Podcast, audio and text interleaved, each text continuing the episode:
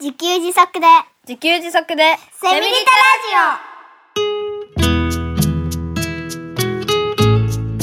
この番組はパーマカルチャー研究所の三栗祐樹が自給自足で幸せなセミリタイヤ生活を送る知恵をお届けします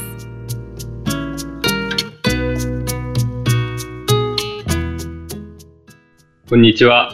自給自足の専門家、パーマカルチャー研究所の三栗祐樹です。こんにちは。進行役の生きみえです。三つくりさん、今回もよろしくお願いいたします。よろしくお願いします。さて、前回は、好きなことをして生きる方法の3つのポイントをお話しいただきました。はい。で、3つ目のポイント。生活コストを賄えるだけのお金を稼ぐ以外の時間で、すべて好きなことをし続けるはいということだったんですけども、はいここでですね、はい自分の好きなことってなんだっけっていう、はい。そうやってわからなくなっている方もいるんじゃないかなと思ったんですけど、はい。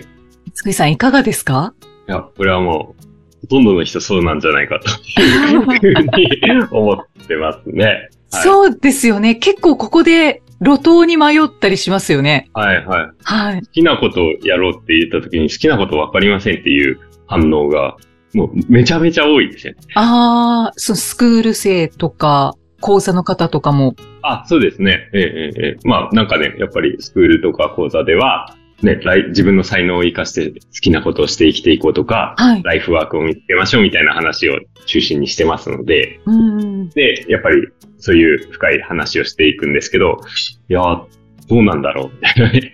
はい。あうん。なんか、例えばだから、与えられたことをやるのが当たり前っていう生き方をしてたんで、じゃあどうぞって、好きなことどうぞって言われても、え、なんだっけな、とかね。あ。うん。ああ、それって、なんか、うん、切ない。 ね、うん。まあ、あとね、あと仕事として確かにずっとこのことやってるんですけど、まあ、別に嫌ではないんですけど、好きかって言われると、いや、どうなのかな。いや、別に好きっていうわけじゃないんですけどね、とか、とかですね。あああ。と、あの、絵を描くのずっと、ね、なんか、なんかあるとよく絵描くんですよねって。あ、じゃあそれ好きなんですねって言ったら、いや、なんか、なんとなくやってるだけで別に好きなわけでもないような気もするとか ね。なんか、だからね、あーなかなか好きなことわからないっていうパターンが多いんだなっていうことを。そうか。ええそうか。よくやってるけど、好きかどうかはわからないっていう、うん。そういうパターンもあるんっで。ていうパターンもあるんだなということにうん。気がつきましてう。んうんうんで、さっきその与えられたことをやるのが当たり前っていうパターンの方って、これ、これ結構メジャーというか大多数うんなんじゃないかな、がして、うん。っていうことが、なんかいろんな人のお話を聞くうちに分かってきて、自分の好きなことが分からない原因っていうのをね、いろいろ考えるようになったんですよね。うんうん。はい。まあ、一言で言うと、その原因は、嫌いなことを我慢してやる習慣うんうん。で、それによって好き嫌いの感情が鈍ったからはい。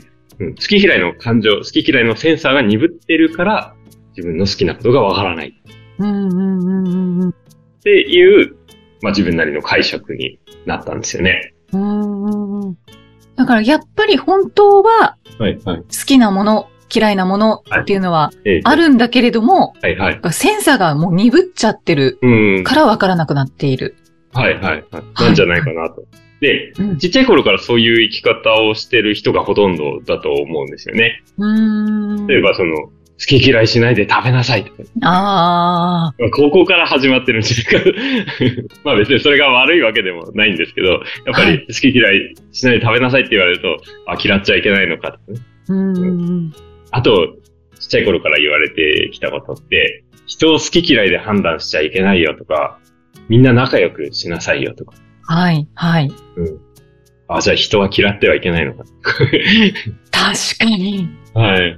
なんかこう、平均とか、うん。平等とか、なんかまんべんなくみたいなのをはい、はい。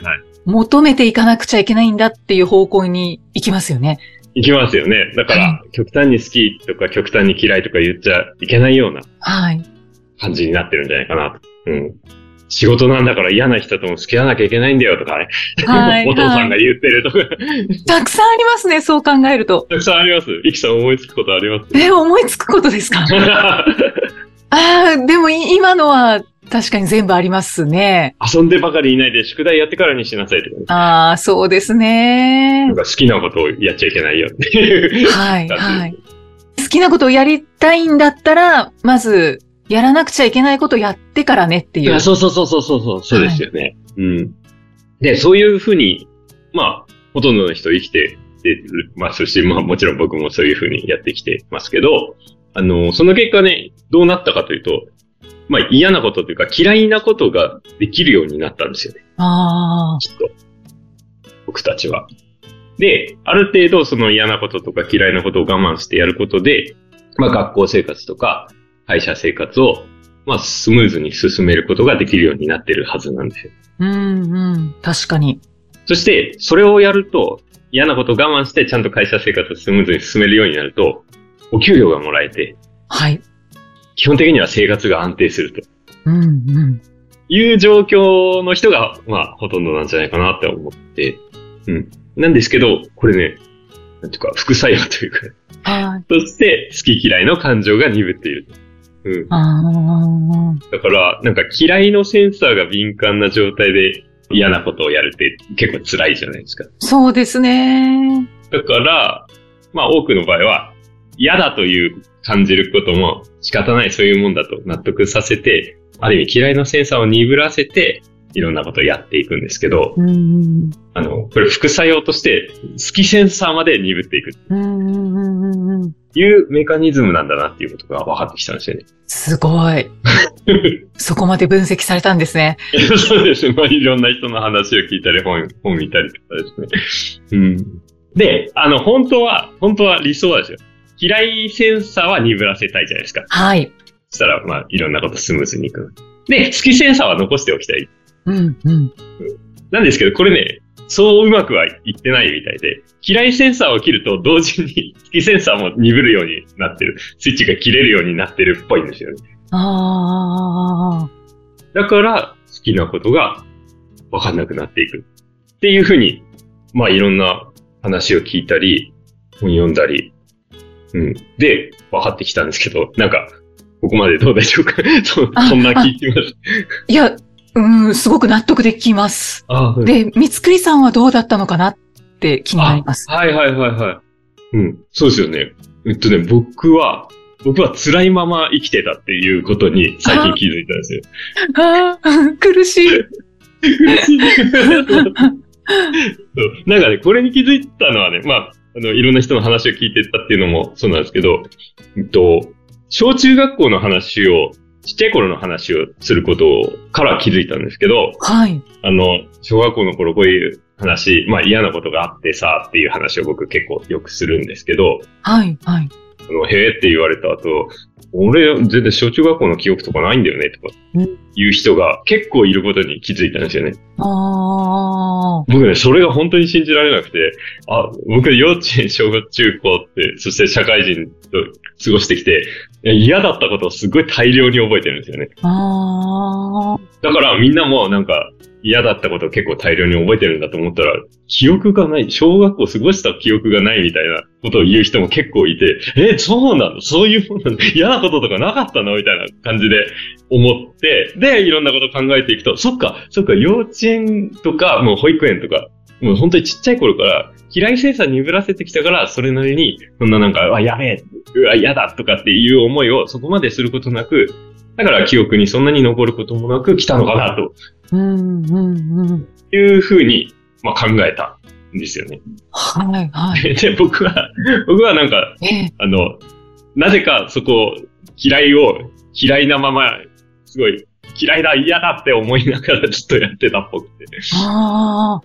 ものすごい敏感だったんですね、じゃあ。うん、なんかね、そんな気がしますね。これ、これって比べられないじゃないですか、人との感覚って。 はい。でも話を聞いてると、どうもなんか、いろいろ敏感にその辺感じてたっぽいなっていうふうにうーん。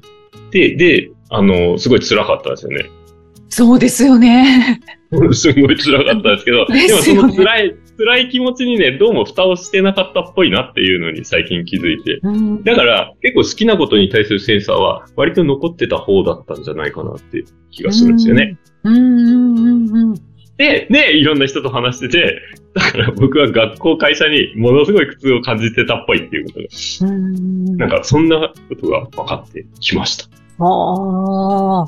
だから、三つくりさんは、好きの感情のセンサーも鈍らずに、はいはい。今来ている。ああ、といなうんこかとでね、すねそういうことかなって気がいろいろしてきましたね。あそう。ところでっていうか、イキさんは学生時代とかね、あ。はい。なんか嫌なこと我慢してとか、感情のセンサー鈍るみたいなこととかってありましたそうですね。あ、特にね、そう、イキさんって、やっぱり毎回言ってるんですけど、好きなことして生きてる方だと思ってるので、好ああ。きな声のお仕事をされているイキさんは、好きセンサーがやっぱりある方。うんうん。鈍ってはないですね。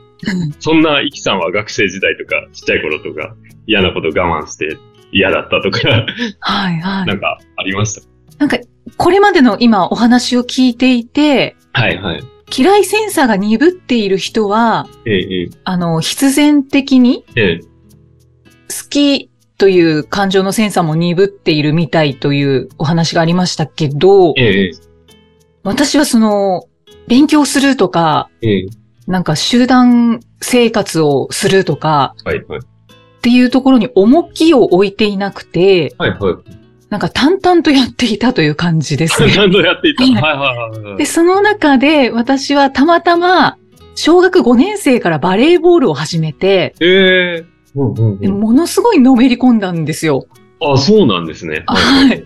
で、結局高校3年生まで続けたんですけど、あ、そうなんですか。え はい。えだから学生生活の大半はバレーボールがあったんですね。ええあ、そうなんです。で、その当時は、そのバレーボールがもう本当に好きなことだったので、はいでもうずっとこう必死に上手くなりたい上手くなりたいっていうのでずっとこう打ち込んでいたので、はいはいはなので、そのあんまりやりたくないことい。うんうんっ。ていうのはもう淡々として、はいはいは好い。きなことにフォーカスしてうんうん。学生生活を送っていたっていう感じです ね。かっこいいですね。 なん か好きなことに打ち込む青春時代みたいな。そうですね。特に、あ、そっかそっか、嫌なことっていうのは、まあまあ、多少あったにしても、それは淡々として、はい。で、どちらかといえば好きなことをめっちゃやるっていう。あ、そうです、そうです。ええなんか嫌いな方にフォーカスをしていなかった。はいはいはいはい。ええそっか。結局、やっぱりやりたくないこととかは絶対あるけれども、うんそこに注視せず、ああ、はいはい、はい。好きなことの方に、こう、全力を注いでいたっていう感じですね。うーん。あ、じゃあなんか結構記憶、ちっちゃい頃の、その学生時代の記憶とかも、好きで楽しいことが多い感じだったりするんですかね。うーん。いや、半々ぐらいですけ ど、でもそれこそ、あの、さっき、その、幼稚園とか小学生の頃の記憶があんまりないんだよねっていう、はいはい。その人の気持ちもわかります。ああ多分、淡々とそこら辺はやっていたので、もう大して記憶はなくて、うんうんうんでも好きなことっていうのが一つ大きくあったので、ああ、はいはいはいはい。なので、うん、そんな感じですかね。ええいや、なんか好きなことがその頃からあるって結構すごいですよね。ああ、確かに好きなことは常にうんあ。る状態で生きてきた気がします。ああ、すごいかっこいい。ええうんなんか部活やってる人って結構いいましたけど、それが好きかどうかわからずに、あまあまあ入ってたから、とりあえずやってたっていう人も、 あの、結構聞きますんで。そうなんだ。それはなかったですね。ああ、 もうもう好きで好きでやってたんですね、ジャパレー。うん別にあんまり興味なければやらないかなへえという、うんはいはいかがですか三つくりさんが見るい。ええこの、私のこういう学生生活は、 どう分析できますかあ、いや、好きを、あ、だからもう、小5からですね。小学5年からです、小5から好きがあって、それをすごい大事にしてたから、で、声の仕事も、なんか、好きで行ったんでしょうね。ラジオが好き。そうですね。ラジオが小さい頃から身近にあって、はいはい。で、物心ついてきた時も、まあ、ずっとラジオを聞いていて、うんうん。で、中学3年生の時に受験をしますよね。高校受験。はいはい。で、その時にあの、自らこう、能動的にうんうん。ラジオを聞くようになってあー、それまではなんかなんとなく、この家の中でラジオがかかっていたっていう状態だったんですけど、ああ。はい中学3年のその受験勉強の時に、能動的に自分で聞き始めてうん、で、そこからラジオ業界に興味を持って、はいはい。で、ああ、この世界で仕事ができたらいいなっていう、ええそういう気持ちが出てきまして、はいはい。で、声の仕事をうん目指したっていうところなんですけど、ええそっかそっか。あ、だからやっぱり好きなものを大事にできる環境であったので、うんうんバレーボールを。だから、まあ次に見つけた好きなラジオも大事にできてきた。みたいな感じなんですかね。そうですね。だからまあ、キャッチするセンサーははいはい働いていたんだと思いまうす。んうんうん、働いてたんでしょうね、きっとね。はい、はい。ああ、面白いですね。うーんありがとうござい ます。あ、い えいえ。そんな形でしたね、学生生活は。はい。はい。うん。じゃあ、あ、はい。まあ、私の話をちょっとさせていただいたんですけれど、はいはいはいそ。の、じゃあ、感情のセンサーが鈍っているはい。となった場合、やっぱり復活させたいですよね。はいはい。はい。そうですよね。それじゃないと好きなことが なかなかわからないので。そうですね。なので、じゃあ、その復活させて、はい好きなことがわかるようになるはいっていうのは、どうしたらいいでしょう かね、これ難しいですよね。そのん いや、だってわかんないんだもんってなりがち なんで。でもなんか復活させる方法があれば、ええやりたいですね。ですよね。まあ、なので、あの、いろいろ考えて、まあ僕おすすめしてるのは、好きなことを認識するためにはですね、まあやり方が、僕おすすめのやり方があるので、ちょっと紹介しますと、はい。えっと、まあこういうテーマっていろんな本も書かれてて、よくあるのは、好きなことを知るためには嫌いなことをやめましょうはいっていう うん。知恵があるんですよね。で、嫌いなことをやめましょうで、あの、もし、いや、会社の仕事嫌いなんだよねっていう場合、え、明日から会社辞めるんですか 言っていけなくなるじゃないですか。まあまあ、無理で、これ、これハードル高すぎるんですよね。好きなことを知るために嫌いなことをやめるっていうのは。はい、はい。だから、僕がお勧めしてるのはやめなくてもいいうんっ。て、ももうちょいハードルの低いね。嫌なことを、嫌いなことを認識する、うん。認識するワークですね。はい、ははいい。、ワーク、まあ練習というか。はい。で、えっとね、これ、ちょっとリスナーの皆さんにも考えていただきたいんですけど、日常生活でね、はいまあ、普段いろんなことやってるんだけど、実は嫌なこと。なんか、まあ、しょっちゅう毎日のようにやってたりするけど、実は嫌なこと。まあ、毎日じゃなくてもたまにでもいいんですけどね。うん。普段やってるけど、実は嫌なことって何でしょうかというのをちょっと考えていただきたいんですけど、はい。皿洗いが嫌です。あ、皿洗いや。あありがとうございます。 パッと出てきてよかった。皿洗いをしたくない。はい。あ、いいですね、いいですね。うん、そういうことなんですよね。うん。で、やっぱりね、これ、あの、嫌なことありますかって言うと、結構出てこないこともあったりして、いやおーまあまあ、まあなんとかやってるよみたいな感じで出てこないこともあるんですけど、うんあの、嫌なことを出すコツがあって、ああ、はい。冒頭にね、ぶっちゃけって言うんですよね。うん、うん、普段、ぶっちゃけ普段やってるけど、これってやりたくない。うん。うん、うん、うん。ぶっちゃけこれやりたくないんだよね。で、ぶっちゃけって言うとなんかね、ちょっと気分が緩んで、いや、ぶっちゃけ子供の弁当作るのめんどくさいんだよねとかね。ぶっあちゃけあいつと仕事したくないんだよねとあ、か、ああ。ぶっちゃけ旦那の実家帰りたくないんだよっていう、あの、奥さんとかね。 はい、はい。うまあなんん。か、そういうのが出てくるんじゃないかなと。あ、だからぶっちゃけ皿洗い嫌いうん、うん、うん。たくない。そうですね。うんなんか私、家事系が出てきますね。あ、風系出てきますか。はいぶはいっちゃけ、お風呂の掃除したくないなとか。ああー、はいはいはい、ありますよはね。いそうそうそう。そうで、そういうのって、ぶっちゃけって言わないとなかなか出てこない、なんか、ちゃんとやんなきゃダメだろう、やるべきでしょって思われてることが多いんですよ。ああ常、識とされてることが多いんですよ。そうですね。だから、なんか、いや、でもやんなきゃいけない、みたいな感じでうん考えていることが多いかな。うんうんこれでですね、それを出した後、そういやいや、そんなこと言うべきじゃないよってね、 言う考えちゃうと、また元の好き嫌いセンサー鈍い状態に戻っちゃうので、はい。あのね、これ、皿洗いしたくない、お風呂洗いしたくないってなると、これまたね、自分でこう、もうだよね、だよね、やりたくないよね。マジよくやってるわ、ウケるわ、ほんとそうだわ、お疲れ様、みたいなね。なんかちょっと笑って認めてあげるといいんですよね。うん。やると結構気が楽になって。で、これはね、とにかくね、毎日のように、まあこれ一回そのラジオで聞いてやってみて、まあ多少は効果あるんですけど、すぐ元に戻っちゃうんで。うんだけどこれ毎日習慣的に、いやぶっちゃけこれやりたくないんだよねって言ってたら、月平井センサーこれ本当に復活してきます。あーまあ、スクールの方でも実際そういう方がいますので。あー、そうなんですね。じゃあ嫌いなことを認識し続けることで、はいあ、好きなことってこれだわって出てくる。あわけそですうそうかそうそうそう。そうなんです。そうなんです。ああ。へえ。うんうん。ということで、ぜひリ。スナーの皆さんにもはい。お試しいただきたいなと思います。はい。ありがとうございます。なんかこういう、初めて、なんかワーク系を番組内で教えていただいた気がします。そうですね。 そうです。新鮮ですね、なんか。新鮮ですね。はい。はい。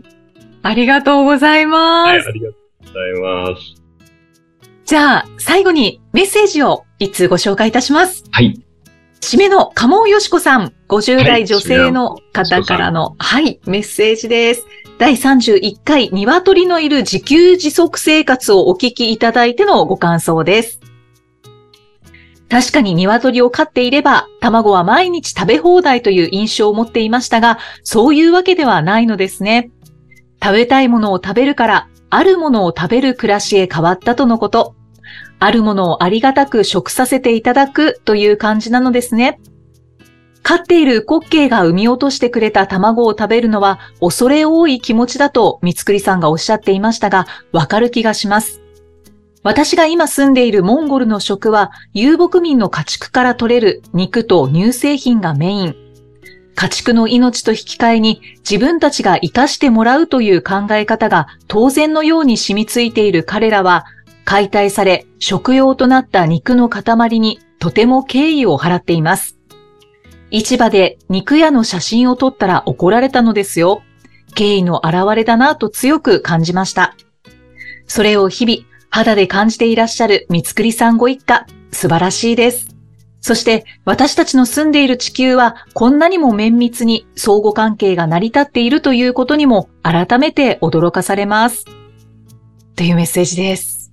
はい、ありがとうございます。はい。いやーね、モンゴルで市場で写真撮ったら怒られるってなんか、なるほどなって思ったんですよね。ね、本当ですね。とても身近ということですよね。その、うん。家畜とかはいは食べ物に対しての、い。うん。なんていうんうですかね、性というものに。はいはいはい。敬意みたいなもんですかね。はい。なんか、あの、モンゴルの遊牧民は、これ聞いた話だし、僕の記憶なんで、どこまで本当かわかんないですけど、はいその遊牧民で羊と共に一緒に移動して、で、まあ食べ物は、食べ物として羊も持って行ったりして、じゃあ食べ物なくなったら、なくなったらっていうか、じゃあこれから羊食べようかって言って、一つずつうん。ね、あの、肉にしていくっていう話を聞いたことがあって、ちょっと本当かどうかわかんないですけど、あーあ、の、今までね、一緒にいたのを、ね、食べるために、うん、肉にしてっていう風な、なんか、そういう文化から来てる感覚なのかなと思ったりしましたね。あまた、また教えてもらいたい ですね。ーそうですね。こういうことを教えてもらいたいですし、そうですね。もしそれが本当だとしたら本当に感謝ですよね。うん、こそうれまで一緒に過ごしてきたはい、はい、動物を食させていただくということですもんね。はい、はい。うんうんっていう、なんか、まあそういう文化なんだなっていうのを、なんか感じましたね。はい。ねえありがとうございあます。りがとうございます。ありがとうございます。さあ、この番組ではメッセージやご感想、ご質問をお待ちしています。エピソードの概要欄に記載のパーマカルチャー研究所ホームページのお問い合わせフォームからお気軽にお寄せください。三つくりさん、今回もありがとうございました。ありがとうございました。